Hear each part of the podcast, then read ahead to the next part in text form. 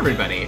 Hi, My name is Cass, and I'm Alex, and this is Anime is for Jerks. and my neighbors are dancing upstairs. Uh, and this month, we're watching Mirai, which I, again, didn't bring up the Wikipedia page of first, um, directed by Mamoru Hosoda. Uh, Alex, what did you think of Mirai? So I was trying to think how I would like give my impression of this, and all I could think of was like like the sort of book report you write in like elementary school. It's like Mirai is a story of uh, two upwardly mid- upwardly mobile young parents and their struggles with raising their children. The father is an architect. The son likes trains. You can see this because he constantly throws trains all over the house. Yeah, Like yeah, it's, very much an elementary such- school. It, it's it's such a bizarre it's such a bizarre film uh, I didn't it's even think it was that bizarre. bizarre in the sense of it's very clearly his like kind of personal working through of a lot of his feelings about parenthood Oh yes, it is. The this is Uh, such a self-insert story. yeah and at, at the at the expense of well narrative You know, like the the the dad is so is you know just like a a slightly dorky like wealthy Japanese creative person with glasses, which is Exactly. exactly what Mamoru Hosoda is. yeah it's it's just him trying like i may be a shitty a shitty dad but with the power of love and good intentions we can all come through I don't even think these people are particularly bad parents. Um, I just so I will the- say the dad cut is kind of a kind of useless I, he's kind of useless, but I don't think he's useless in a, any kind of unique way. no absolutely not that, and that's that's the thing is he's he's useless in a completely like mundane way that we've Yeah. seen it in Um. comic strips from time immemorial I honestly don't think that it's it's mundane. It's mundane in real life, but I don't think you see this kind of dad a lot in stories, especially the kind of because when dads are useless in stories, they're usually like proud of their uselessness. Mm. And this guy is it, it tears him up inside. Like he hates how useless he is. I don't. I wouldn't go so far as to say it tears him up. Like he, he feels bad about it, but Yeah. only s- when his wife is yelling at him. I think he feels bad about it all the time. yeah, I think a lot of the time he's too tired to feel anything else, but I would I would posit that like pretty much every experience in this both of the parents feel bad about how poorly they're handling it. I mean, the mother feels bad, often more bad than she ought to. Uh, but I mean, we see Yeah, I didn't her. notice that. Like we see, like we when we see her talking to her mother, she's like every like multiple times she's like, "Oh, I lost my temper again." It's like your your son tried to fucking take out the baby. I think you're allowed to lose your temper Um Yeah, she twice. Twice, Kun tries to fucking fucking headshot his sister with a bullet train. Yeah. So that I guess that brings me to my primary problem with this movie, which is that I hate these people in their beautiful house. I hate. Yep. I mean, yeah. I like what I wrote in my notes was that this is like shitty Totoro because it's like it's magical realism, but I don't like any of these people. Yeah, I mean, the only one I like is Mirai, basically. Um, Uh, well, like well, her. well, grown. Like, I mean, she's I even not. she's Grown up annoying too. she's she's She's the least bad, yeah yeah okay uh, but I still hate her. okay. I don't hate her. I I I hate Kun. I dislike the dad. I am pretty indifferent towards the mom, and I'm I like, can't bring myself to dislike Kun because he's four. like he's he's he doesn't know any better. He can't like this is how four year old kids are.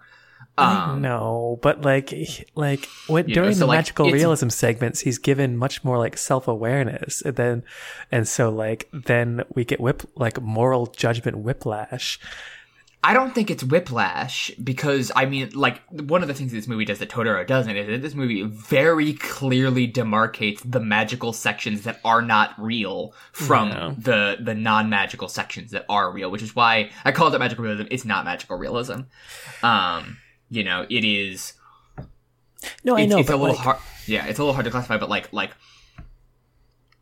And I don't think that he has necessarily much more self awareness in the magical scenes. It's that he- the magical. It's it's like it's it's a, it is a metaphor. It a, met- it's a metaphorical representation of the fact that like.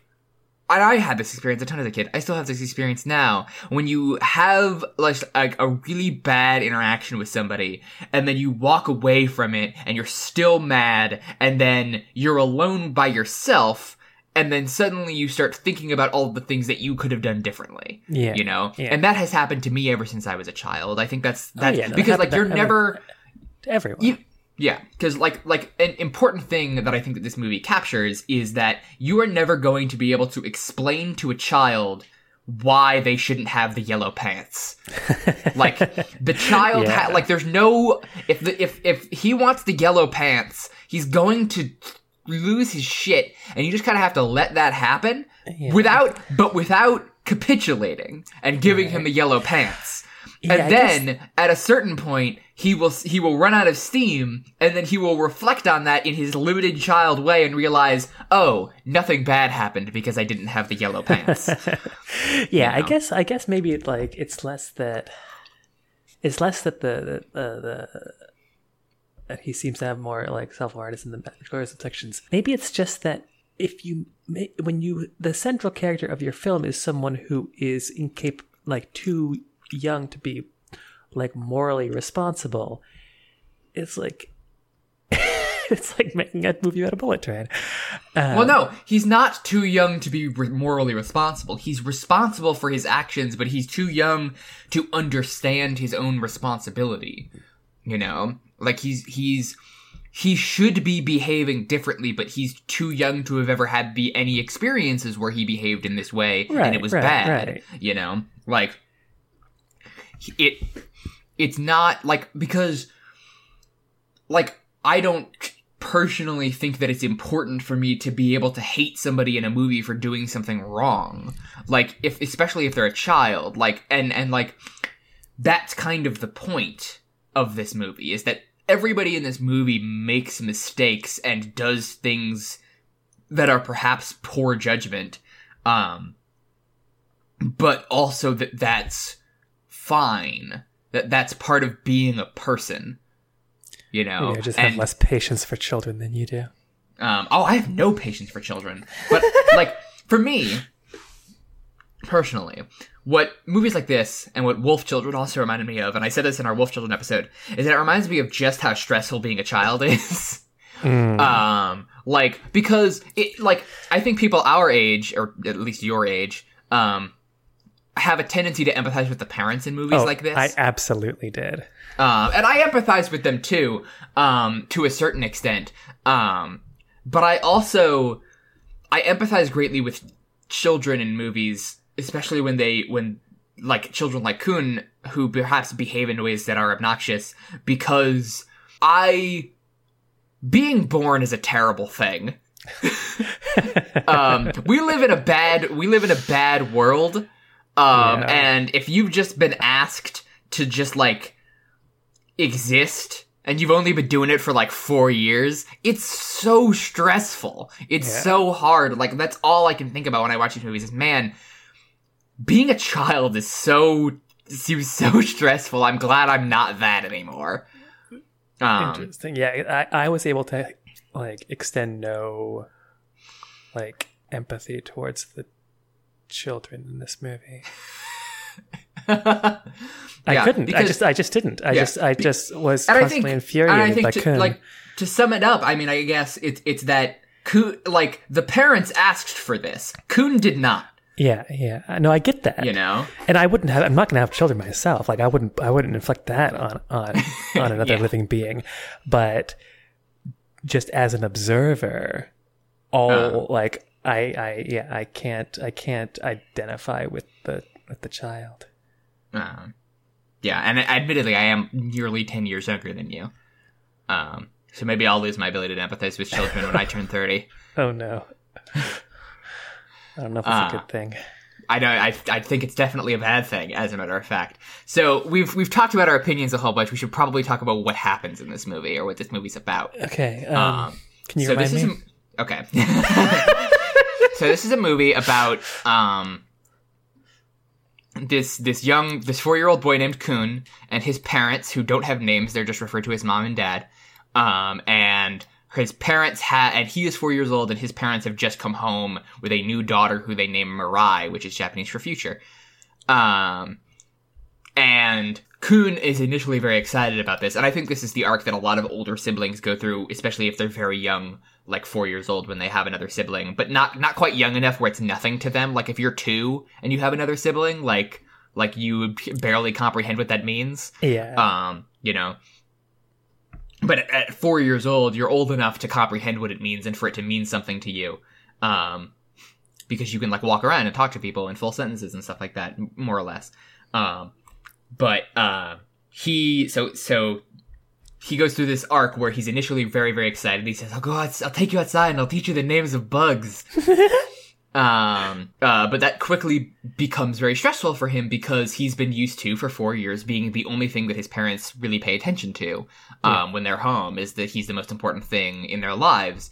And now they have some, they have this new person in the house who requires a lot more attention than Kun. Kun can sort of take care of himself. You know, he's old enough that he can, while his parents are home, just sort of sit around and play with his trains. Um, but a baby can't do that. A baby needs everything done, done for them. Um, and so he becomes uh, sort of increasingly distressed by the presence of Mirai. Um, and then he goes through a series of sort of magical uh, interactions with various other characters outside of their normal context. So the first one of these, and I, I twigged this um, before it happened because I noticed that the in the very first shot where they show uh, Yuko is the name of the dachshund. hmm Uh, I was I wrote this dachshund has the face of a man.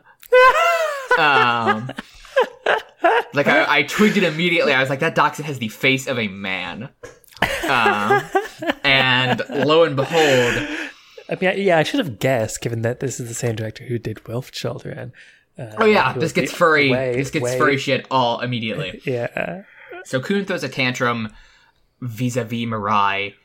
Um, I think this is the tantrum where he tr- the first time he tries to hit the, Mirai with this is train. the first time he tries to brain her with a train. Yes. Uh, Um, and then eh.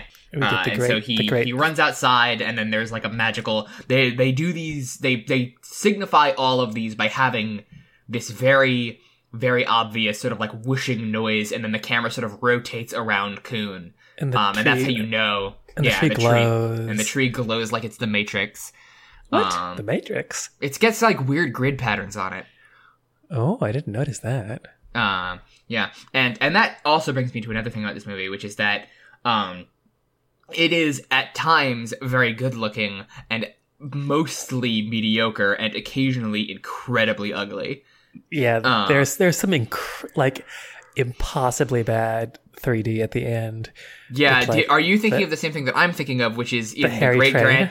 Oh, oh, the Harry Train. No, I, I thought I the Harry Train is okay. no, and the, the, one that and, the, and the skull chairs rotating around. Oh no, I actually fucking love that because it was so over the top. I mean, it was very bad. It looked bad, but it was so it was so much that I didn't even notice. Um, but no, at the very end, when it's going through all the different flashbacks with all of the different characters that Kun has met in his sort of magical experiences, and there's a Uh-huh. shot of the great granddad sort of like lying on his back in the water, uh, like Oh. surrounded by the detritus, and that. The animation there was so bad it looked like an old Flash advertisement. Like it See, that looked that like didn't jump. That one didn't jump out to me. I don't know why something about the way that it looked and the way that it was animated just looked like garbage to me. um, but yeah, every there are a bunch of shots in this movie that are very clearly 3D animated, trying to look 2D, and they all are just so jarring because they look so much more noticeably like stiff and lifeless than the 2D animation.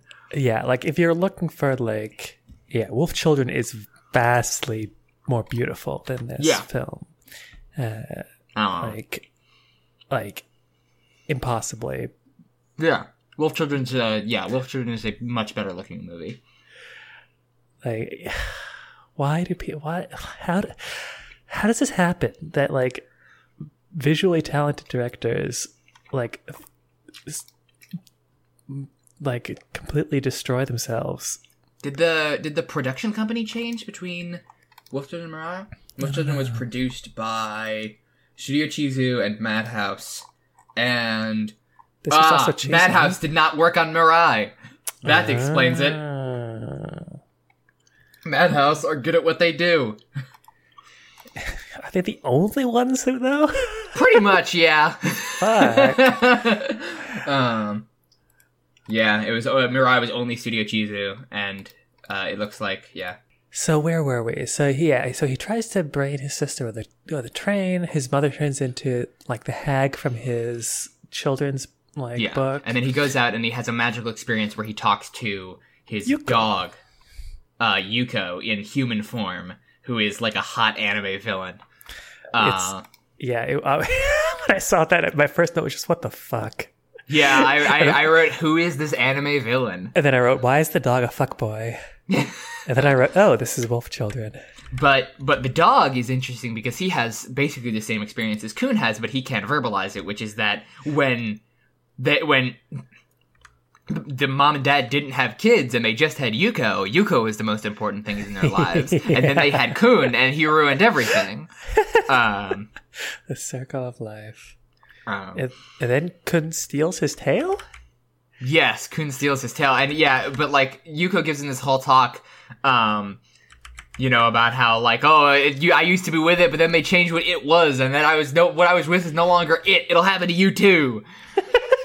um, yeah, and then Kun steals his tail and shoves it up his own ass. Um, it's such a, it's such a weird animation. It's such like a weird gesture that he yeah, does. it's it's completely it's it's it's it's It's out of control.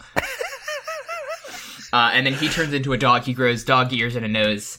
Um, and then he runs around the house pretending to be Yuko uh, and knocks shit over. Um, and all is right with the world. and all is right with the world. Um, Well, because after that, it cuts back to like normal family dynamics, uh, yeah. uh, and like as if nothing ever happened, uh, which is a little jarring. I think that's kind of how it usually works. I I guess I guess this probably feeds back into my lack of empathy for children. Yeah. You know, because it's like, well, what are you gonna do? The kid doesn't Right, remember the, the incident. Right, it's, yeah, it's like, when it's like if you if you come when you come home from uh from being out and your dog is knocked over the trash can. Like by the time you're back, the dog doesn't even remember doing it. Yeah, I just I just feel like if I was the mother, I think I mostly I I, I was mostly identifying with the mother in the like throughout the film, and I was like, if he tried to like one shot my baby, like I would have like I feel like that would be a crisis point. Like he might do it again. He might this time I might not be there. He might actually kill the thing. Like that I feel like I would w- do something more But like, what are you gonna do? Kill your other know, baby? No, like either like, either like separate them or like like have s- some sort of serious like sit down with the kid and be like, if I ever see you do that again, like I don't know, I don't know, I don't know. I don't Uh, think like I think that part of the problem is is that what are you gonna do? He's four. Like you Right, can't right. explain to him why it's bad. But that's the thing, like, but the idea that that your one of your child, one of your children, has the like willingness and capacity to like seriously injure or kill the other child, I don't see how you could go on as normal after that. Like, I I, I feel like there like it would be impossible. I guess I, I, I, I think that that part of it is that if you're actually a parent, like That just happens. you- like yeah, you, that just happens. Like you just kind of have to understand that they're kids and they don't remember anything. And he doesn't like it's not because eh, like if I saw an adult person try to kill my friend and they failed, I would like do something about that because they would be likely to do it again. Right, but this right. kid doesn't like hold a like ki- children don't hold grudges. They don't like This one sure as hell does. he doesn't hold a grudge is the thing is he just gets mad and pretends like he's always hated Mirai every time Mirai gets attention I guess. you know like, Like, he doesn't actually he doesn't have like the co- like the higher reasoning processes necessary to like actually hate Mirai in like I an know, adult I- way no, I know, like I know, I know, I know. he just I'm but like, is that? I don't know. Is it like is you, like you said? It's like that's like that that just happens. But like, do most four year olds like actually? four year old children like- are very violent they are full of rage and murder Then how does? But like, do four year olds commit murder all the time? It doesn't No. seem like it. Then because realistically um if if he were to actually try and hit her with a train i don't think that he would be able to kill her because he's four babies Like, how- heads- how- baby how- skulls are very like soft. parts of them are um you know it wouldn't be good for the baby to be hit with a train i'm sure but i don't think that a four-year-old has has the arm strength to hit a baby with a train. Um this is a stupid conversation. I cannot believe we're having this conversation. I'm just saying. I'm just saying that that that was my i feel my iq decreasing while we have this conversation. I'm just this this was the only part of the movie that really made me like that really pulled me up short. Okay. Because I also, because I also think that as as the parent in this situation, you hope that it won't happen again. Like thinking about it happening again, like that that is almost impossible because you don't want to imagine your child who you spent the last four years with murdering someone. yeah. maybe. You know, like like it becomes very difficult for you to think about that and you just sort of because you don't want to deal with it because you know that what's going to happen is if you sit down your four year old and have, gotta give them a stern talking to he's going to lose his shit again you know Yeah. and and you're going to make no progress and you don't want that to happen because then he might just go and murder your two year old or your infant you know Right, like he might just get that mad you know because you're telling him not to do it so he's gonna do it now um So yeah, you're yeah, huh. Cass understands children in ways I will never. Um, you know, so like, it, it's not that I understand children; it's that I, I understand the bind. It's it's that I understand the bind that these parents are in because it's like there's almost nothing that you could that you can do that won't make it worse, or at the very least create another incident. Yeah. You know, Yeah. like yeah. if he gets this worked up from this from Mirai getting attention, what happens if I have to tell if I have to like sit him down and have a very serious conversation, which I know he's going to hate, you know, about him Yeah. not murdering this person again when he doesn't even like for for for him the person who he was when he was trying to kill his baby sister like he doesn't even remember that person exists. He like like he remembers the event perhaps but he cannot like relate to the emotional state that he was in. He's in a completely different state now. He's a dog now. Like he just like he just like his brain his, his brain just doesn't connect. So like when you're talking to him about this incident like he won't be able to imagine doing it again because he just he's just not the same person that he was when he did it to, from his perspective. Yeah. um you know so like there's almost no there's almost nothing that you can really really do. And it's it's the same thing as with dealing with the yellow pants thing is that you just hope that he realizes and he will realize because this is part of being a person is that when stuff happens like you not getting the yellow pants or your sister getting attention instead of you nothing bad happens Right. like there's yeah, no I mean, with the, with the yellow pants like that, like it's it's uh, like yeah, I mean, it's easy obvious when like a child is throwing a tantrum over some bullshit. Like you can when it's when it when it's just like a self-contained tantrum, obviously you can just ignore it. Um, and yeah, so that that did not um, cause me any any any any psychic strife. no, but I think that this is a very similar thing in that um this is our parenting podcast now. Two people who do not have kids and will never have kids. we need CT to to be a guest. Yeah, we should God, we should have had CT on. Um, because I feel like CT would actually have an opinion. I don't know if you've seen it though. Um, we could present the scenario. True, true. Um, I could go ask him right now if he wants to join.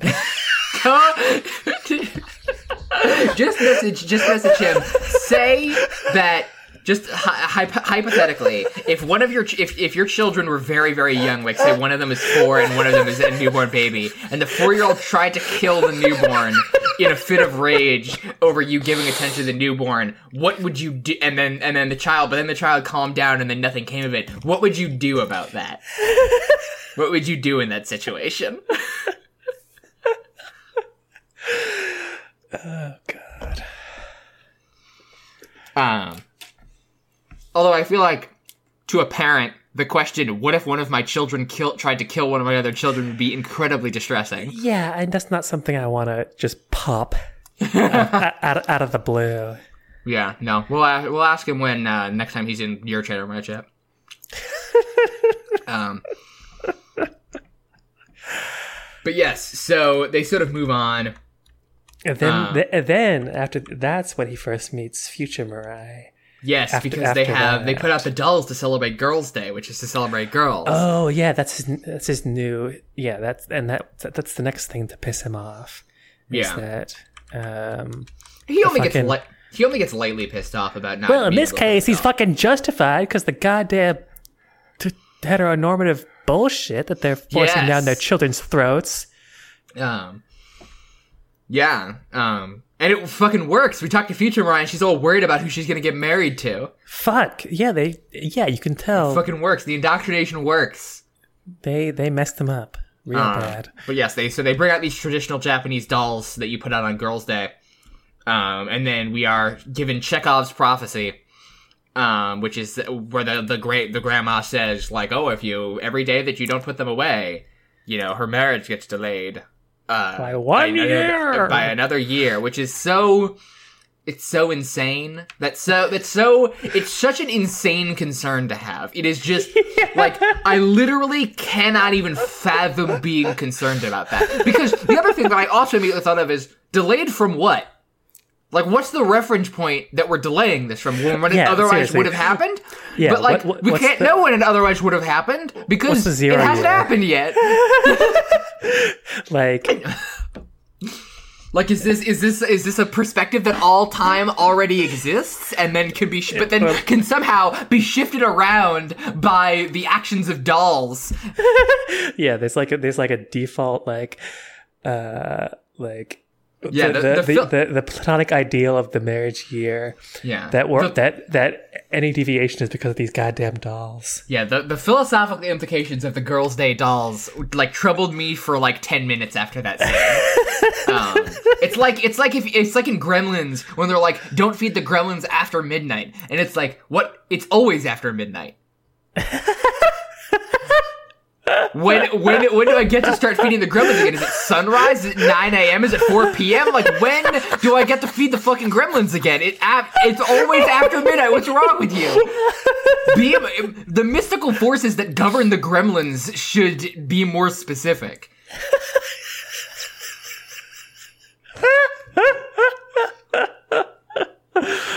At least shit. don't get the gremlins wet. Is like that's something I understand. You just don't get the gremlins wet. That's fine. I can do that. They're fucking aren't they made of water like every other living organism? Yeah, but you're not supposed to get them wet. Oh, Like Okay. you're made of water. Like you're full of water, but you wouldn't call yourself wet right now, right? fucking put that on the T for me. Jesus Christ. Um, well, no, I was going to just bring up the philosophical like questions of like when does something like become dry versus wet? What's the difference when like there's water in our body? Like you can't actually draw a principal When distinction between when Particle Man's underwater, does he get wet, or does the water get him instead? No, that's not what I'm talking about. That's exactly what I'm talking about. I'm always thinking about Particle Man. Moving on. Mirai, anyway. adult, uh, well, not adult Mirai, like, Like middle teenage school, Mirai. middle school Mirai, or whatever, whatever her age is. I don't know if that was a middle school or a high school uniform. I would say that wearing. she looked like 13, 14 maybe. Yeah, exactly. Um, she, so he, um, oh yeah, so so dad is ignoring him because mom went away on a business trip. When she left, she was like, "Don't forget to put the dolls away," and dad is already like passed out from exhaustion for trying to be a single dad.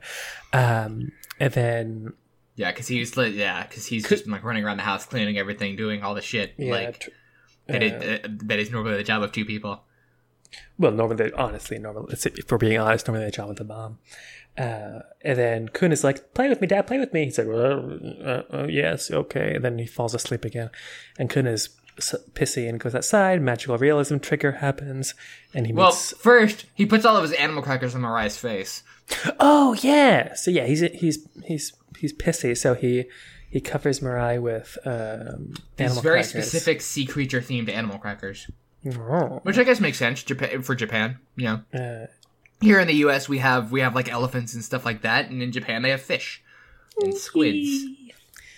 And so when he finds her, of course, she has a, a whale on her on her mustache, a, a whale mustache. Uh, and then she's all getting all blushy, ma- maidenly about um, liking a guy and not being able to marry him at the the the the prime Not being able to marry the man I love. age of 14 years old. And so they're trying, they, she and him, and then eventually Yuko in man form, uh, scheme and scheme and scheme using Assassin's Creed level stealth detection, Yeah, uh, how to, to put the dolls away without dad seeing. yeah. It's teenage truly girl it's truly the Metal Gear Solid self stealth system. Only line and- of sight matters. Right, exactly. Without seeing, without seeing a 14 year old girl and a fuck boy in his house. Yeah, They manage it somehow. yeah. in, Somehow. in- there's there's a bit, I, I have my only note here is uh, about the stealth, and then just dad ass, because there's that ridiculous thing where they what the last piece of the doll like It's stuck to his fiasco ass. is stuck to his ass, and they're Yeah. all try, they're all like sneaking, sneaking, sneaking, sneaking up behind him. It's like this tense music. Their faces, his ass. Their faces, his ass. Um, Yeah. We also in this scene learn that Kunchan is a tickle pervert. Oh, holy shit, that is fucked up. I forgot. Uh, yeah, so so he's like, no, I'm not going to help you put the dolls away. No, no, no. When he meets, me, first meets Mirai, and she's like, And then Mirai well, just tickles him until he then we're gonna complies. play. Then we're gonna play the B game. He's like, "What's the B game?" She just starts tickling him. Um, well, she does a funny little dance first. oh yeah, she has a funny little dance to put him off his guard, and then fucks him up. Um, and then yeah, he gets extremely into the tickling. Yeah, he's like, "Can you please do that again?" Which, admittedly, I totally did that as a child. Yeah, but it's it's Ah. it's it's it's ridiculous. Um, I don't know. It was it was simultaneously being like, "Oh, I've definitely been Kun in this situation. I've definitely asked asked an adult to continue tickling me." Um, but as an adult, watching two adults pretending to be a child and a teenager, um, in a cartoon tell each ask like get tickled and then ask to be tickled again. all blushy. All blushy is like, "Oh, you're a tickle pervert, huh?" um, Um, this was around when I wrote the note. Uh, this movie is so boring. And this this is around the this is around where I wrote, uh, "Oh, is Kunshinji, um, because Hmm. earlier we were talking and you were like, I said every movie is Neon Genesis Evangelion. Yeah, and we were and we were talking about how like Eva Eva has basically there, uh, um, a specter haunts A Spectre's The- haunting the- Japan. The the Spectre specter of. Eva, and like how how no modern anime can kind of like Yeah. escape its influence, uh, and even even speaking of other Madhouse productions, a place further than the universe. Which is canonically in the Evangelion Extended Universe. Listen to our episode on that for information. I was like, what? What about like the the slice of life? Are they in Castle's like remember, remember? Yeah. Place further than the universe, also part of the extended universe. So But even then, and I admittedly, I haven't watched enough older anime to know where this began. I feel like it's Eva, but it, it's probably older than Eva, which is the idea that every anime is about a, a young person discovering that other people exist and have feelings. you know? yeah, um like And that's the central that's the central conflict you know and like in even in um in a place further in the universe. Like even putting aside our stupid joke about it being in the Eva cinematic universe, Not a joke. our very real fact about it being in the Eva cinematic universe, it's also, um, it, it is also that. Like it is also about. in a, like it's i mean in a sense that that's such a kind of like fundamental universal oh, it's it's very reductive. that it's Uh, hard it's hard to avoid ma- making something about that And I mean, like the reason like- why it's why it's like that specifically is because of the target audience of most anime, which is Yeah. like teenagers. Um, and it's it's the sort of thing that teenagers need to hear, which is like, oh, other people exist and have feelings, and here's how like like shows about making connections with other people because a lot of teenagers really struggle with that sort of stuff, making like genuine connections and not being an asshole, you know. And you also have the compounding thing that for a teenager, anything that happened before they were ten years old is fucking ancient history. It is the Venus of Willendorf to them. Um, so you have to keep making new shit like this, otherwise they'll never like you, you can't count on them to go back and watch or read the classics. yeah Like you have to Im- continually embed this message in new media made for teenagers forever.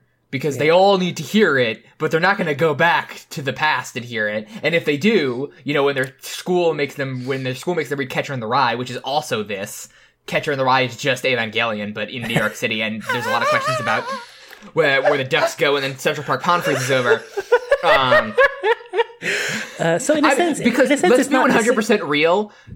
Hiring a prostitute and then being too nervous to do anything with her is absolutely something Shinji would do. oh i mean like yeah that's basically his relationship with uh what's her Asuka? face no Or the Rei? ca- captain Oh, uh, Misato.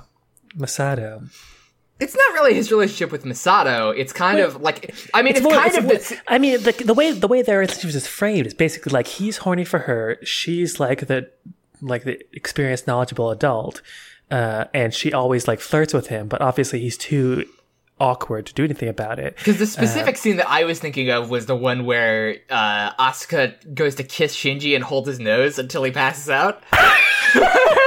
Oh right, I forgot about that. Because also that scene is something that would happen to Holden Caulfield.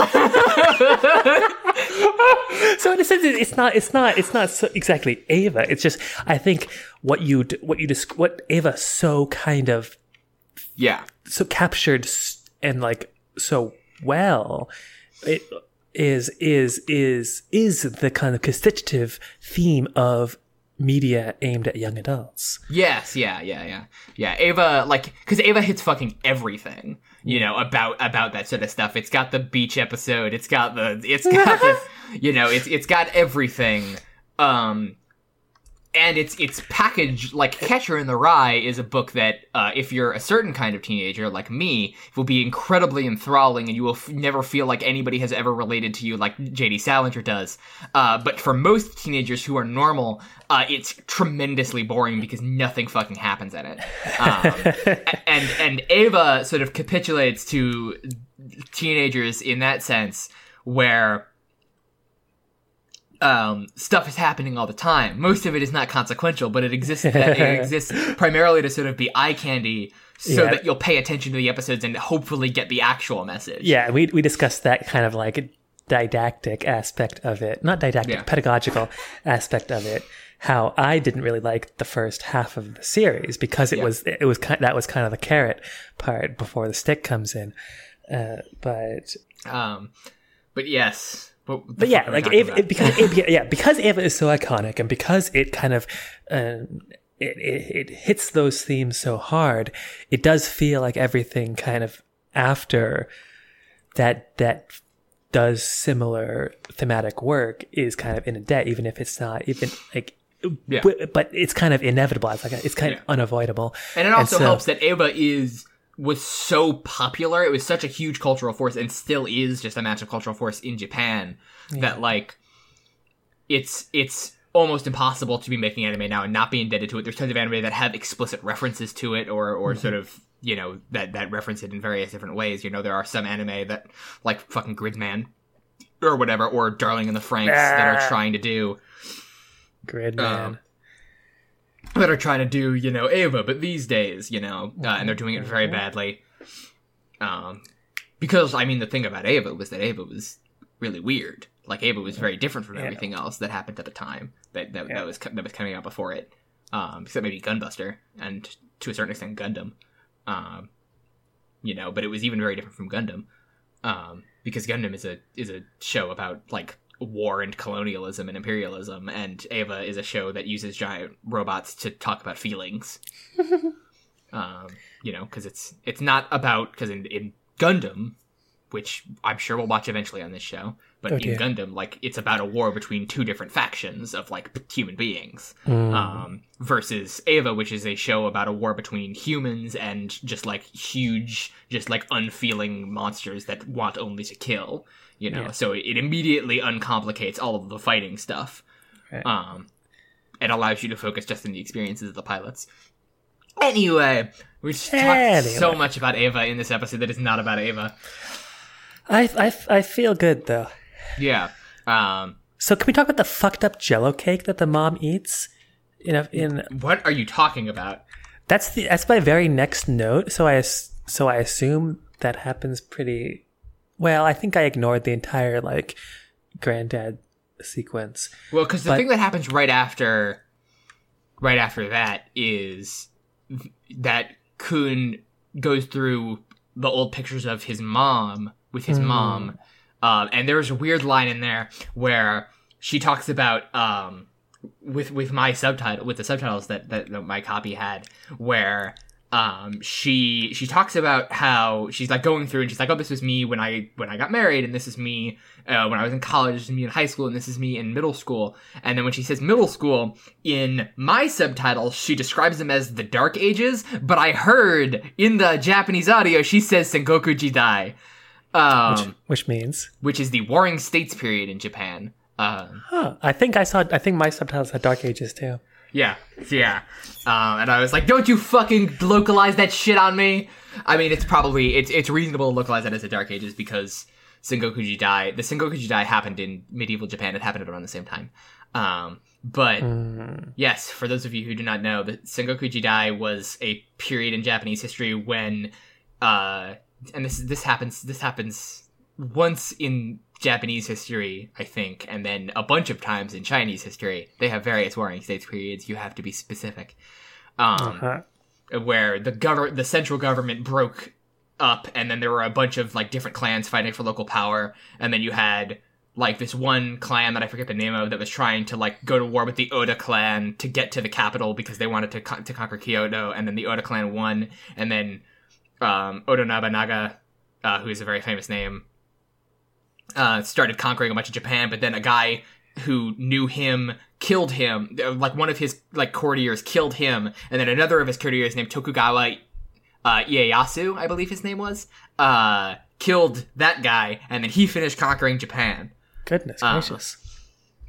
Uh, I lot going remember on most there. of I remember most of that from Bill Wurtz's History of Japan video.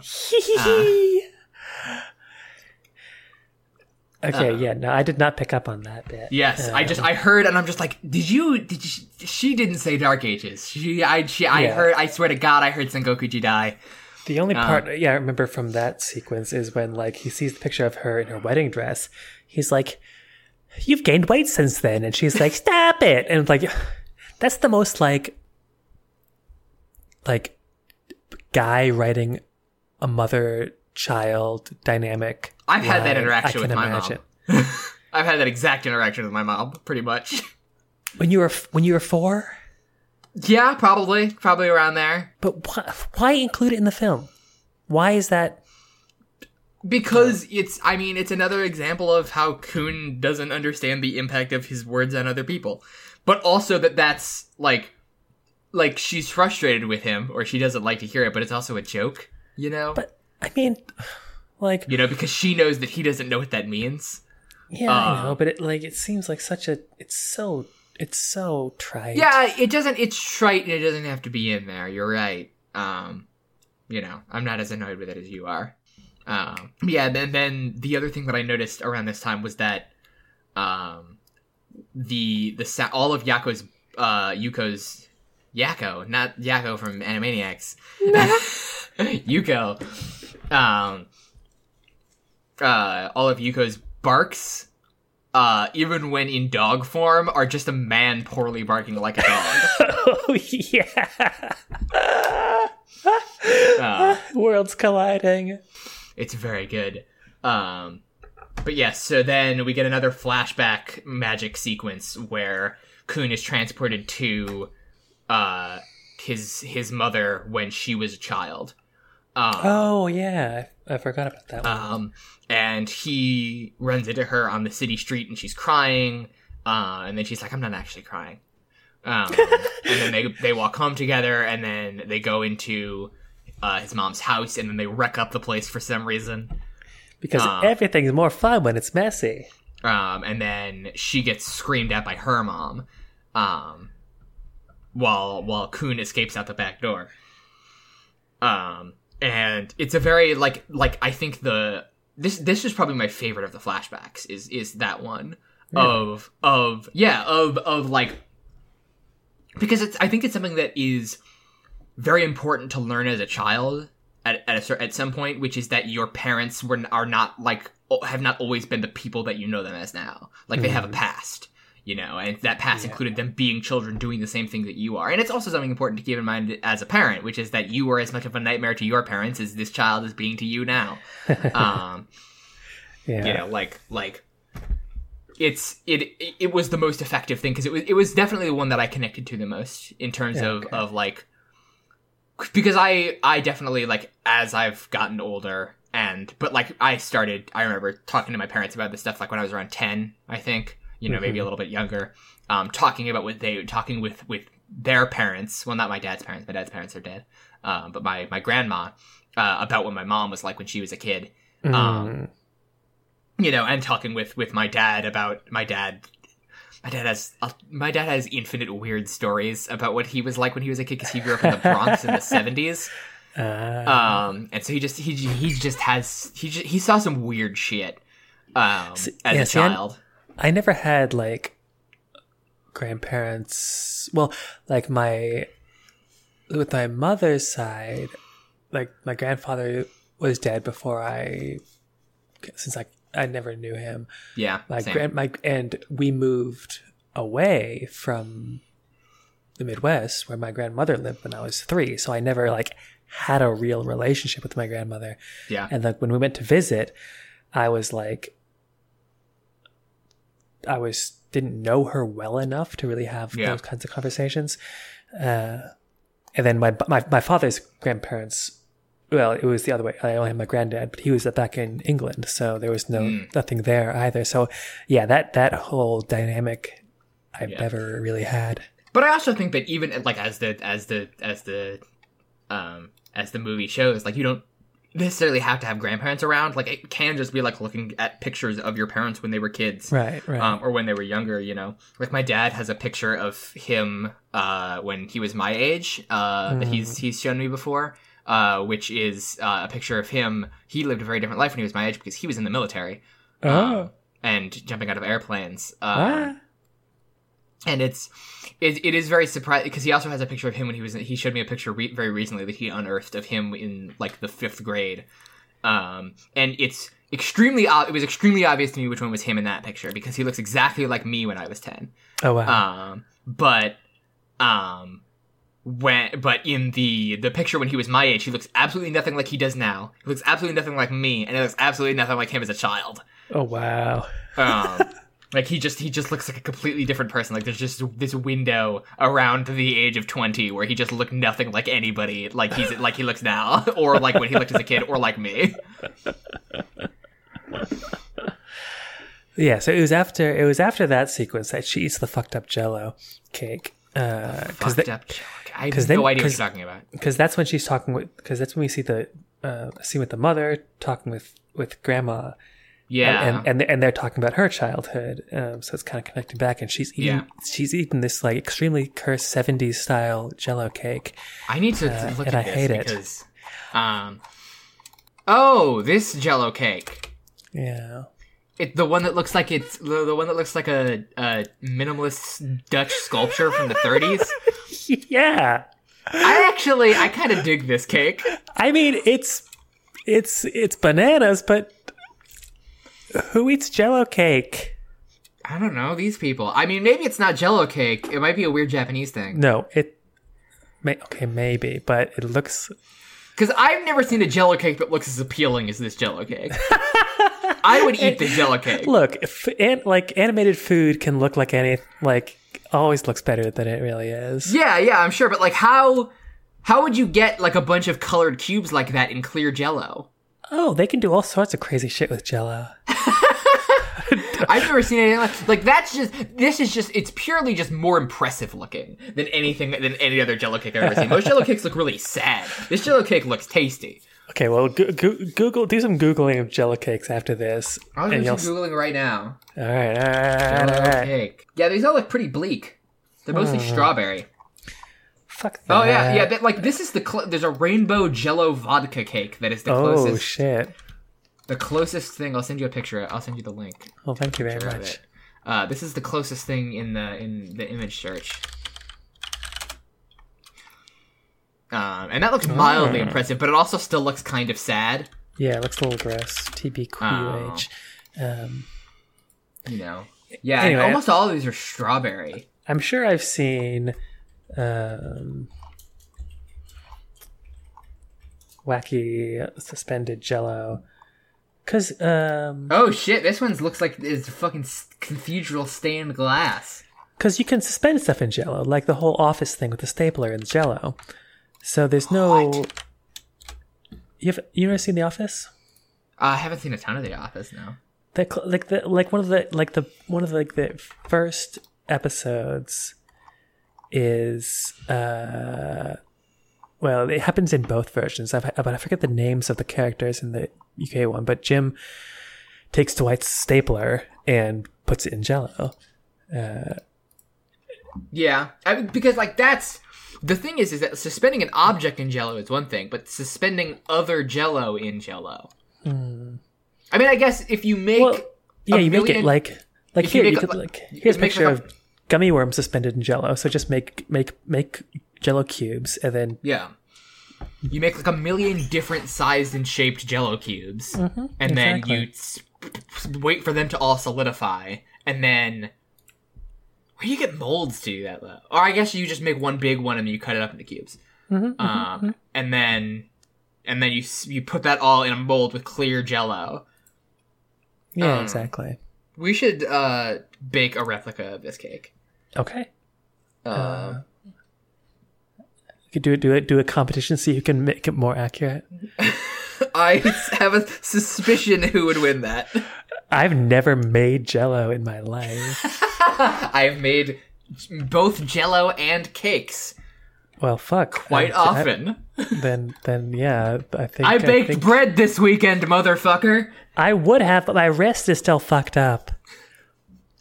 You I- would have. You were planning to make bread, but it was ruined by yeah, your wrist. I, I've made, I've, I've been making, I've made, been making bread for years. Uh, just, I just, don't- I just don't make it often, as often as I should. Don't call it a comeback. I've made bread for years.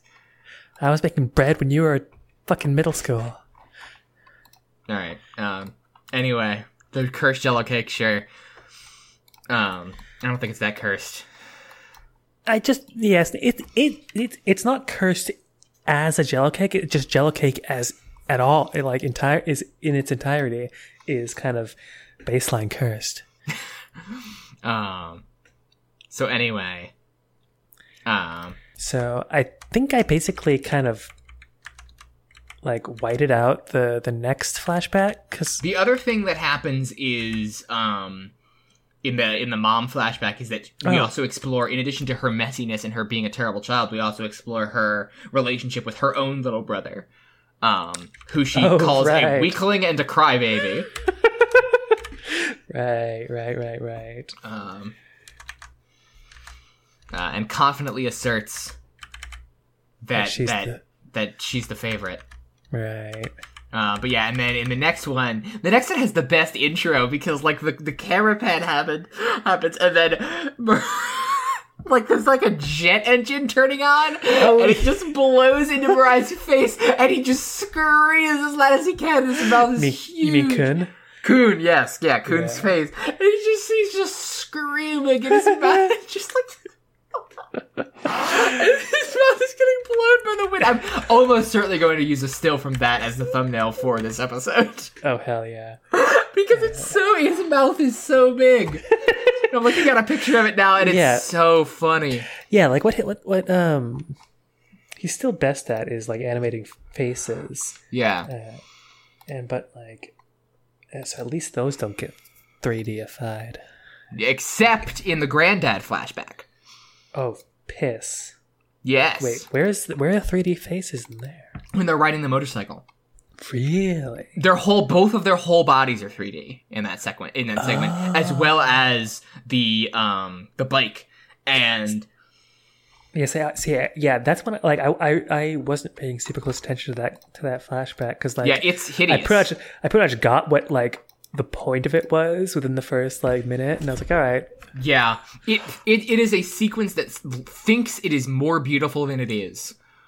Uh, and the beauty is totally undercut by by just the shitty 3D and all I could think of when I was watching it is just like how much better sequences that look exactly like this in Kiki's delivery service look oh Um, yeah. like all I could think about was just like all of the like seaside stuff from Kiki's delivery yeah, service yeah, yeah, that looks yeah. so fucking good and so much better than than this, Yeah. and how we we could have had that, uh, and instead we had ugly 3D motorcycle with ugly stiff 3D animated people. But yeah, the point of this scene, which is like, which is what, which is what I picked up pretty quickly, so let me ignore it, was that this is when Kun is trying to learn to ride a bike, um, because he convinces his mom to ride a bike by putting a paper in her shoe, which is a trick he learned from her during her flashback. Why that works, uh, I'll leave an exercise to the reader, because I sure as fuck don't know. Um, but yeah, his first attempt at the park, he sees like the big kids riding around with no training wheels and like, fuck, fuck, fuck, that's so goddamn cool, fuck. And he's like, Dad, take off my training wheels. And Dad's like, Are you sure? He's like, Yes.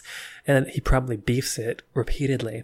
Yeah, And- he eats complete shit. The funniest fucking thing happens. So, so Dad goes, uh, r- jumps up to go help him the first time he, he beefs it.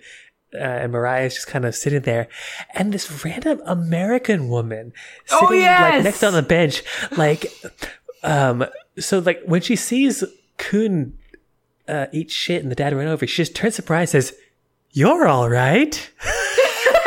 and like everything else she says in English is perfectly like sensible, contextually appropriate English, but that's just like, "You're all right." The other thing that I thought was funny you didn't Was- beef it. um they when she she speaks japanese briefly for one for a second Yeah. at the end and her pronunciation is terrible Oh yeah. Oh, that's Yeah. great. um yeah you can tell it's very quiet and in the distance but you can tell that she's like saying it very slowly and very stiltedly uh it's very good um Uh, and then yeah, and then and then Kun gets super pissed that his dad is is flirting with this uh, American, and he beats the shit out of his dad. you know, I'm I'm uh, uh, taking some liberties here. Uh, as- as Oh yeah, be able to right. tell. Yeah, I was trying to understand. You posted that screenshot in chat. and I was trying to understand what the hell you meant. Oh, right. Yeah. So like the dad, like, because it reminded me of something that happened way earlier. Um, like right after the they they bring the daughter home, and the mom is praying for her first work trip, uh, and the, for some reason, dad is out front talking to some of the local ladies, uh, or the local other young moms. And they're going, they're like going on and on about, oh, oh, you're gonna be all home taking care of the, what a responsible dad, taking care of the kids, blah, blah, blah, blah, blah, blah. Uh, and then he goes back inside and, and the mom is just like, you really fucking play up the good dad shit with those other women, don't you? Don't flatter yourself. and so and so as soon as when he was talking to the American, that was my first thing. It's like that like he's playing up this good dad thing. And then and then yeah, then it cuts to like uh Kun being throwing a tantrum and hitting him. And so my brain was just like, oh Kun is righteously indignant on behalf of his mom because his Yeah. dad is is is, is skirt chasing uh after after Americans. Yeah. So so after that he hates dad and then he goes he has the boring motorcycle flashback and then after that um I think So- after that. Yeah, after Yeah, that, that- he he looks at the pictures of grandpa of, of great grandpa in Mm. in the He- uh the, he's the, like- the photo album. God damn it! If my granddad lost a leg to to in in the war, I can ride a fucking bike. Yeah, but the, the the other thing that happens is um, the thing that that weirded me out about that is that that's that's their that's his great grandfather who Mm-hmm. fought in the war, and I don't I don't know like how, Oh, how that actually matches up? how that actually matches up time wise. Maybe So- it does, but I thought that maybe his great granddad so if his my grandfather would have been of the right age to fight in World War II. Huh. Uh, well, it depends on how how maybe how but like because- how young how young they have kids. Yeah, Like, it was. It, it so definitely was like, wait, great grandpa, but I guess suppose he was 16 during the war, um, which is possible. Then like he married afterwards. We know because we see the Yeah. see the flat like we see the thing about him like racing. Uh, the, like she's like oh she's like I'll I'll marry you if you beat me in a race. Does she know when she challenged him to a race that his right leg doesn't work? Because if so, that's super fucked up. That's like insanely fucked up. It's Um, like, let me humiliate you as much as possible before I marry you. that's what heterosexuality is. Holy shit. Uh, so then Kun throws his his shit fit about not having the yellow pants that we've been alluding to because the yellow pants are in the Oh, dryer, um, and they're going on a trip um, somewhere, and Kun loses his mind, and then he uh, he goes to run away, which by which he means he's gonna hide in the bathtub. um, and then nobody comes looking for him. So then he goes and hides in the closet, and then nobody comes looking for him. And so then he decides he's going to run away for real. Um, and then he goes, he gets another magical flashback. Uh, and this time he's at a train station by himself, and the other person at the train station is him from the future. Oh yeah. Um, and then well, so, he, so first he's at just like a like a regional like stop. yes, and then and, hi- yeah. his, his his future self is like, fucking grow up, apologize. he has for, he like- has a completely immortal line, which is, which is more important, your pants or happy memories? and Kun's like pants. Curtis like pants, doubles down. He triples down on pants. and so and so the train comes and older Kun is like, "You're not going to get on there, are you?" Uh, because this is this is this represents running away from his problems. Yeah. Um, and he's like, "Yes, I'm getting on." He gets on and he goes to this massive futuristic. Um, Which just goes to Tokyo Station. it is well, I wasn't sure if it was if That's it was actually what Tokyo Station absolutely like. contemporary or if it was slightly modified. Okay, um, so he goes Ah. to Tokyo Station and he sees bullet trains. And at first, he's like, "Whoa, sick!" And then he sees this like weird evil bullet train foreshadowing on the Oh, way to yeah. Tokyo Station. the evil Um, bullet train. Yeah, um, and while um, you know, and then he he realizes he wants to go home because he can't leave the station because he doesn't have a ticket. Um, Oh, or no, he, yeah. he goes to get on the Yamanote line, and then he doesn't have a ticket, so he can't get on. He's like, "Fine, I'm going home," and he's like, "Wait, wait, I don't know how trains work. I don't know how to get home." Um, uh, and And then he to sees the- some other kids getting picked up by their some other lost kids getting picked up by their parents, and so he goes to the lost and found, and Report he meets himself lost. to report himself as lost, and he meets this Scott Benson ass lost and found man. it's so It really is, yeah, and it's Yeah. so like like incongruous with everything else. But It's so- like, yeah, it's great. like, it No, totally it's- works. It's, it's bananas. Uh, It totally works. It's completely insane, and like it's exactly the sort of like this scene is exactly the sort of shit that would have terrified me as a child. Oh god. Like, like it's so much like because I can imagine because there was a time when we I probably would have been too. Yeah. yeah there was a time when we put shit like this in children's movies for some reason. Um, Mm-hmm. Right. Like, have you seen the like the Wallace and Gromit shorts? Uh, I've seen, I saw the movie Wallace and Gromit, and I've seen, I Okay. saw the one where the with the penguin. I think I've seen that one. Okay, so there's there's another one where they go to the moon because they because they, they run out they run out of cheese in the house and they're like, where the fuck do we get more cheese? And like, oh, the moon is made of cheese, so let's build a fucking rocket and go to the moon. And when they're on the moon, like they start eating the cheese, they're like this is weird, and there's this fucking like it's.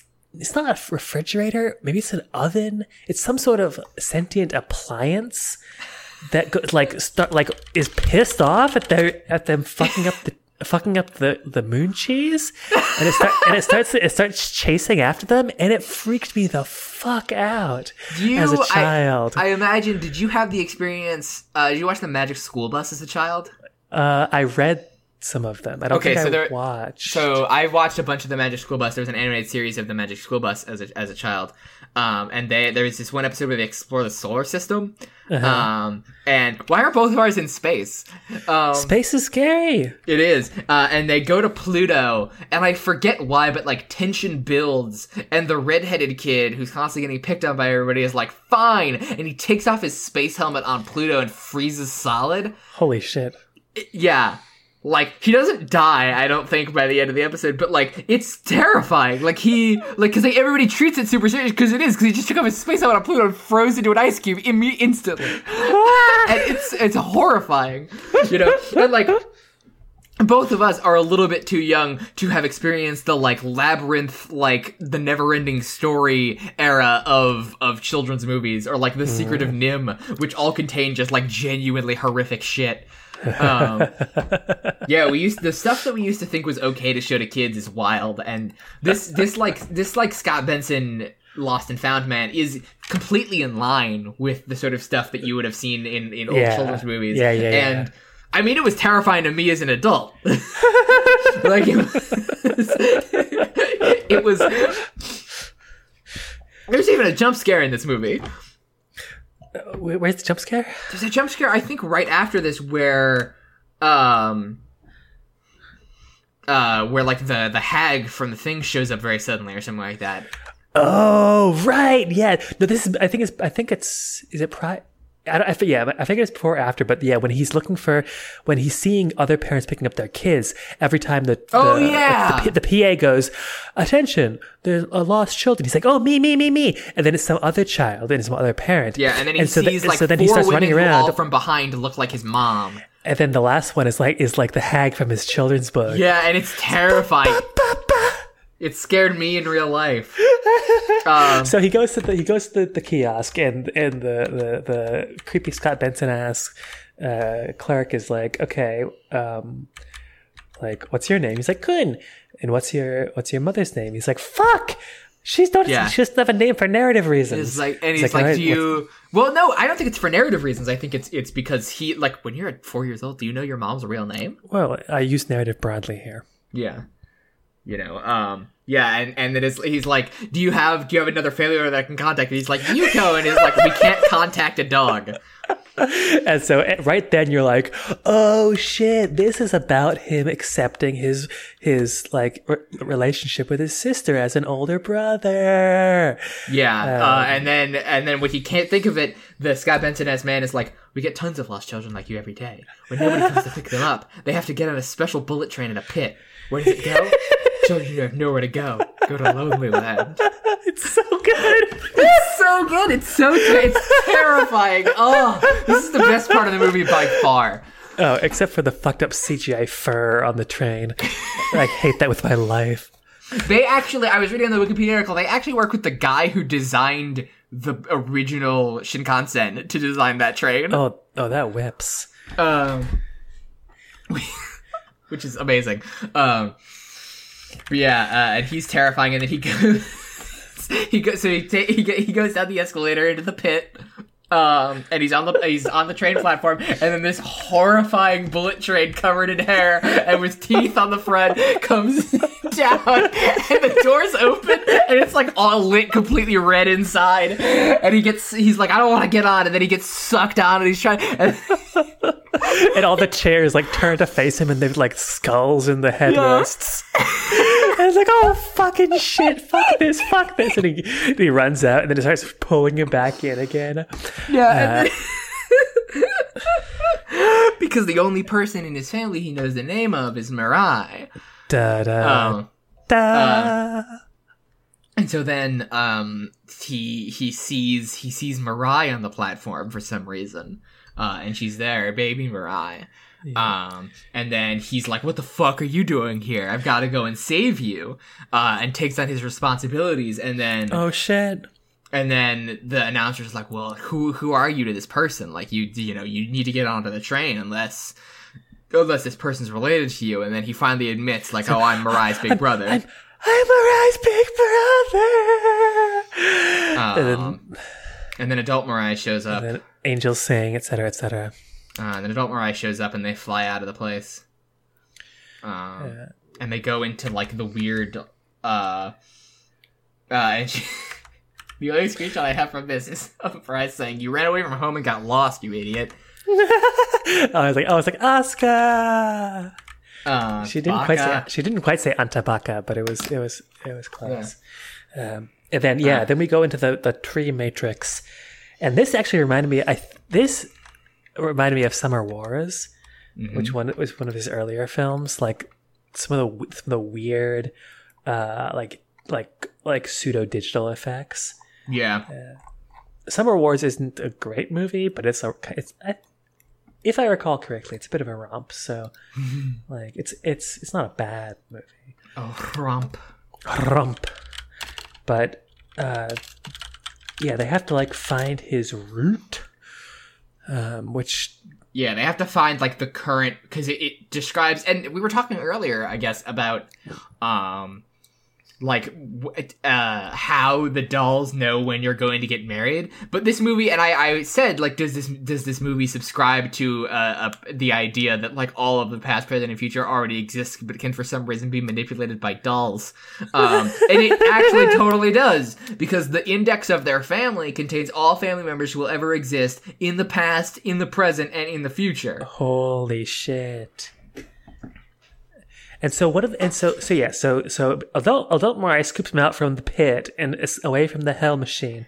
That's going to take him to Lonely Land. And so Have you seen that? Have you seen that Keita Takahashi tweet that about the Hell Machine for killing all human beings? No. Oh my god, I need to find it for you. Excellent. Well, while you're doing that, I'll try to explain. Actually, I don't know what's going on. I need your help. um, well, because yeah, so that she flies away, and then we're like, we need to get you back, but we need to find like your your root in the index. It's one of which my is, like- all-time which is, favorite like, tweets. which is like their family history. Uh, holy shit! That, I'll it that, that rules. Um, and Uh, and then in the in the in the reply to that tweet, he linked to the Amazon listing for that thing with the tweet. Here you are. If you want to be the king of hell, if you want to be the king of hell cosmos. If you don't follow Keita Takahashi on Twitter, by the way, you're missing out. Keita Takahashi, if you don't know, is the designer of Katamari Damacy, um, and more recently Wattam, uh, and also like Noby Noby Boy and Tenyo Watanya Teens or Tenya Wanya Teens. I think it's, I think it is. Yeah, made, he's got a bunch of stuff, but Katamari Damacy is his, his most famous thing.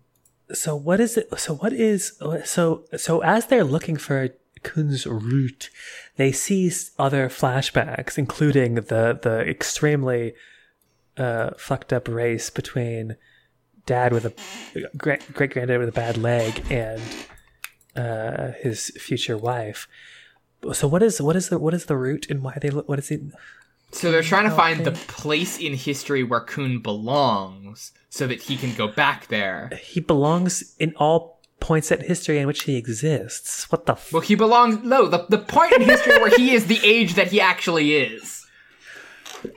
That okay, okay, okay, okay, okay, okay, okay. Because they're not going to drop four year old Kun off in at a point when Kun is 30. Oh, I know, I know, but the way you described that is it's like anyway. Um, Um, so, but don't they um. just go to the part of time that? well, I mean, for? you saw that place. It looked really confusing in there. I guess so. Um, but yes, and then they also see uh, a flashback inexplicably to Yuko leaving his dog mom to go and live with them. Which is so so weird.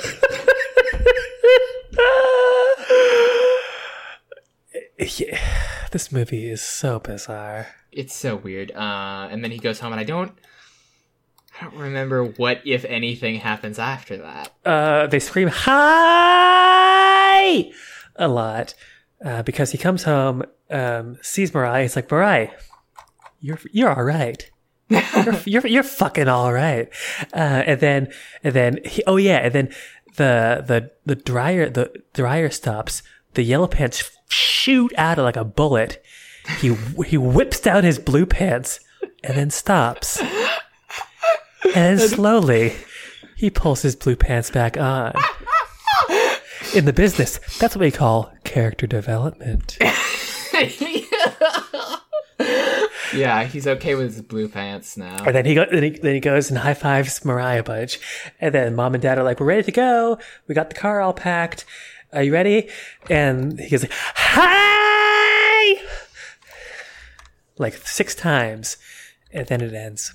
Yeah. Uh, so, did you like this movie?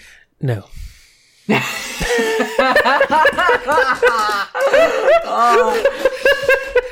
Is this the first time one of us has recommend has has requested a movie that to be watched on the podcast and not liked it?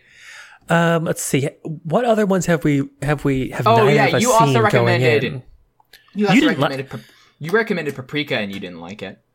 Uh, oh yeah. Um, ha- what other ones have we have we Uh, you didn't like been- Serial Experiments Lain, but I uh, recommended that. Right. Well, I was, first I was thinking what ones have going in have neither of us seen other Uh, than Ghost in the. Shell, Ghost in the Shell. um, Gunbuster? Gunbuster, yeah, Gunbuster, Okay. the rebuilds of Evangelion, Oh god, Uh, those don't ca- those don't count. as um, Wolf. Chil- no, you saw Wolf Children. I've, se- I've seen uh, Wolf Children. Tale of the Princess Kaguya, Oh, Tommy yeah. Galaxy, and Night of Short Walk on Girl. Okay, more than more than I more than I realized. Um, yeah. Well, let's see. Yeah, yeah. So yeah, twice now I've I've recommended something that I hadn't seen, and then it didn't turn out to be great. That'll teach you a thing about movies. Oh, turns out movies usually bad. Uh, but yeah, I didn't hate this movie because it was. I didn't hate it. I didn't hate it. Yeah, like you said, like it you you allow it to pass through you and in in, in you and Yeah, through I allowed it to pass over me and through me. yeah, yeah, yeah. Um, and yeah, it's kind. Yeah, it's too. It's too boring to be hated. And there were parts of it that I liked. I like that weird Scott Benson guy. Um, I wish. I wish that the whole movie was as weird as the last bit. Absolutely. You yeah. know, because like so many of those earlier flashbacks are so straightforward. You know, Yeah. and there's some weird stuff there, like like the weird transition where Mirai, uh, not Mirai, where uh, where Kun like swims with the fish. Um, you know, but that's not a whole sequence in and of itself. It's just a transition between him standing outside of his own house and him being on the street next to his mom. Yeah. Yeah. Yeah. You yeah. know, like like I wish that the magical elements in this movie were weirder, or at the very least more fun. You know, and that's something that like say My Neighbor Totoro has. Um, you know, like My Neighbor Totoro is a much stranger movie than this one. Um, and also the magical sequences in that movie are way more fun. Uh, I should watch Totoro at some point. I'm not gonna have us watch it next month. Um, I haven't. I haven't actually seen it. you haven't seen it? Oh man, it's really good. Uh, you'll probably hate it. Um, cause I mean, it's it's Well, I know nothing happens. yeah, it's a very iconic Ghibli movie, and I think way fewer people have seen it than claim to have seen it. Um, because I think most people would find it very boring. Um, I love it because it's exactly the sort of weird magical realist bullshit that I I love. Um, genuinely magical realist, you know. Um, but it's it's definitely a slow burn. Uh, anyway, Alex, do you have a book recommendation? I guess so. I'm gonna have to go back a bit. I've actually have have been having trouble sitting still long enough to read recently. Uh, so I think I read this a month or two ago. Um, the Gilda Stories by Jewelle Gomez. It's this um, like historical vampire book. God, it's basically just made for you. Uh, yeah, yeah, yeah. So, so it, it, um, it stars this girl who she's um, she's she's this black girl who's who's in like uh, pre Civil War America, and she is see she oh she she, she escapes slavery and then uh, is nearly is nearly recaptured um, and then is rescued by a white woman who turns out to be a vampire um, and ends up ends White up, people, am I right? and then she she the the woman takes her to like her place where she basically runs a brothel um and she lives there and like learns learns to read and write and do everything with with the woman and her partner. Um and then uh, the woman whose name is Gilda ha- has basically become tired of living. And so there are ways vampires can basically take the the the final death i think they call it. And so she dies and basically passes her mantle to the girl who becomes gilda. And it's sort of a story of her um, a series of kind of stories at various points in american history.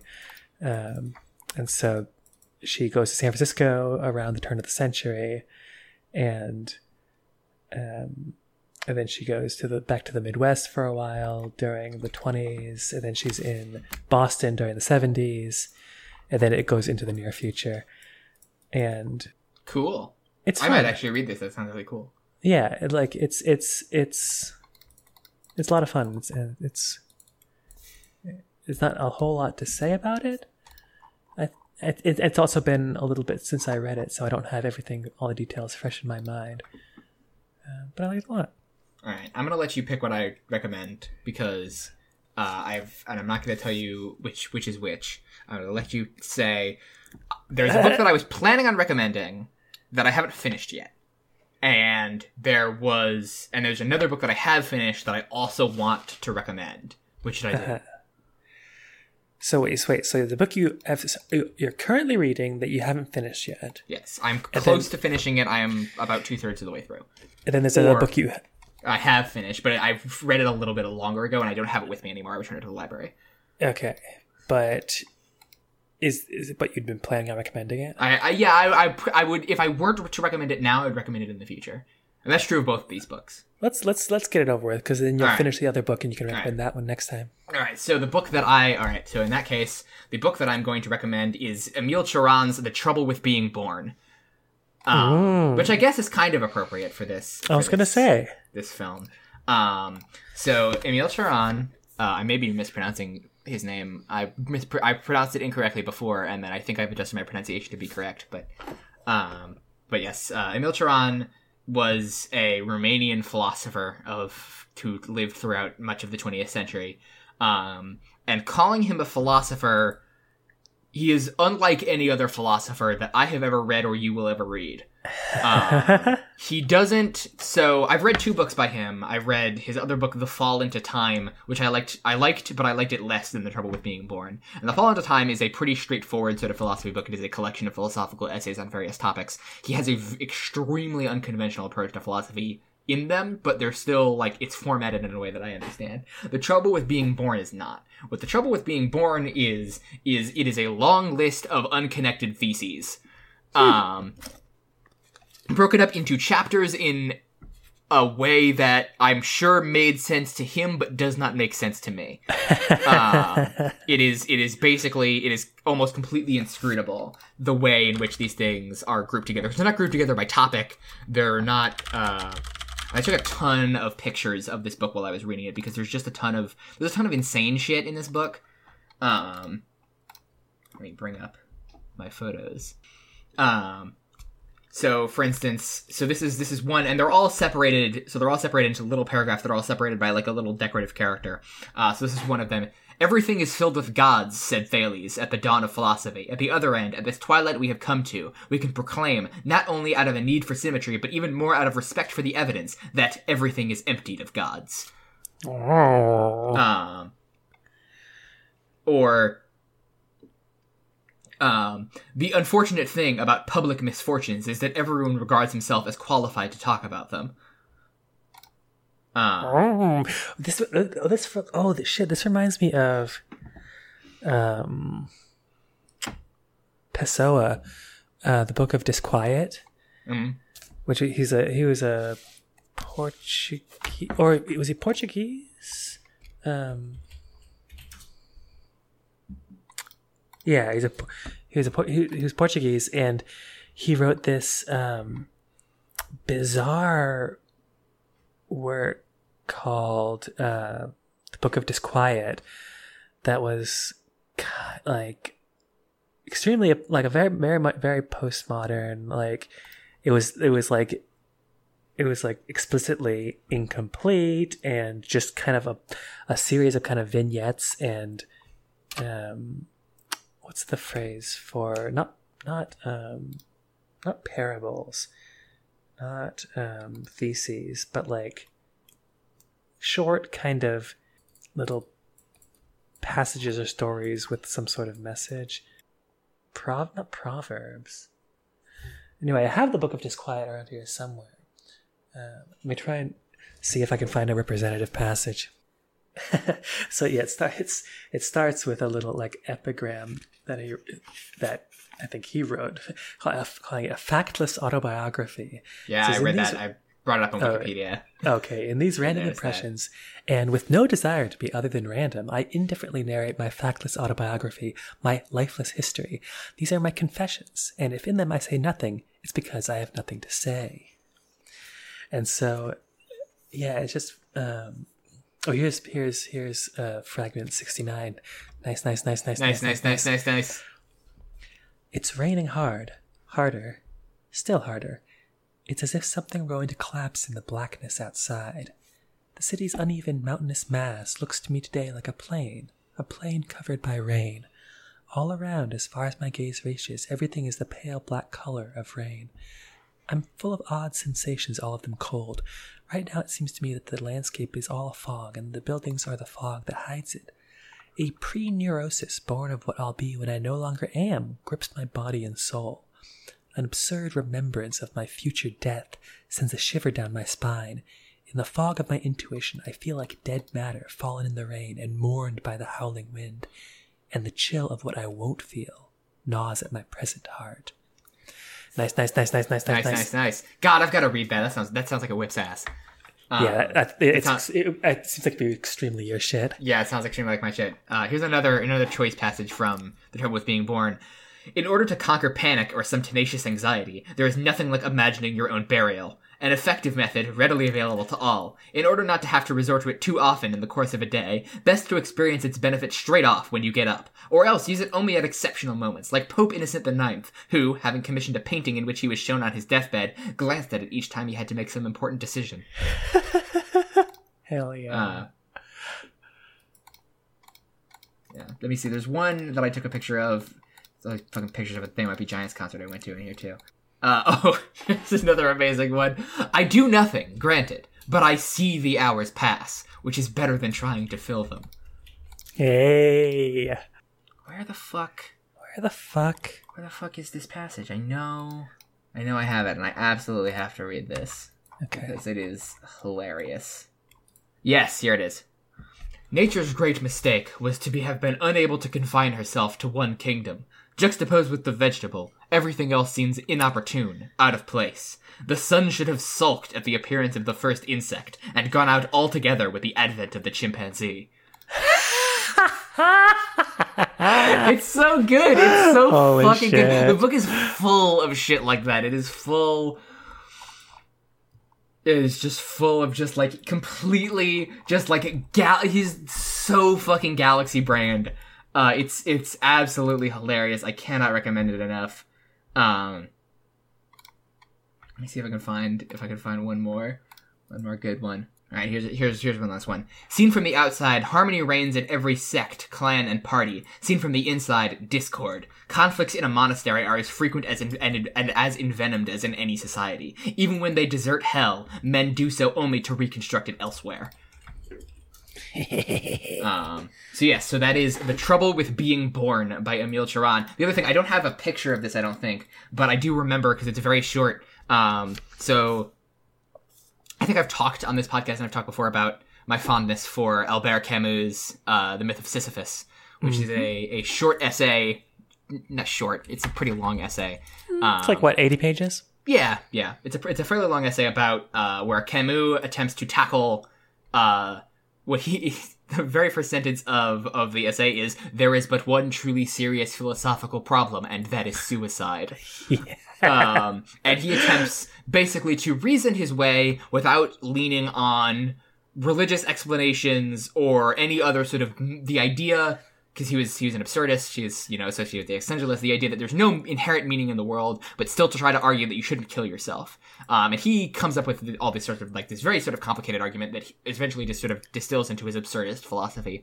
Um, Yeah, Cioran- it's been a long time since I read that. Uh, uh, but it's a good read. I read it recently. Yeah, isn't the gist basically like kind of like it? There's inherent worth in kind of like, um, like dancing on the point of absurdity and Yes. just like So his Okay. so like as an example, his uh his depiction of the ideal man is Don Juan. Um, uh, Fucking and that- Don Juan. Did I tell you about that? How I tried to read this uh, Colette novel. So Colette was like a kind of a famous like uh, mid-century French writer, and her stuff was very kind of like erotic and like risque for the time. Um, and I and I and I tried reading one of her novels. Uh, the I think it was the Pure and the Impure, and like it started off promising. This woman goes to like this opium den and sees this other woman there, and they're like making eyes at each other. I'm like, all right, all right, this seems like it might be go somewhere. But, and then like the woman leaves, like and then like spends like 20 pages talking to like her dude friend about the nature of the Don Juan. And I'm like, I don't fucking care about like the the the the the the analyzing the concept of the Don Juan. but yes, um, but like Camus' ar- Camus' argument for why Don Juan is the best is the is is his ideal man or is like the model for for humanity is that he says that then this is sort of like this the sum, the shortest summation of absurdism which is that what counts is not the best living but the most living.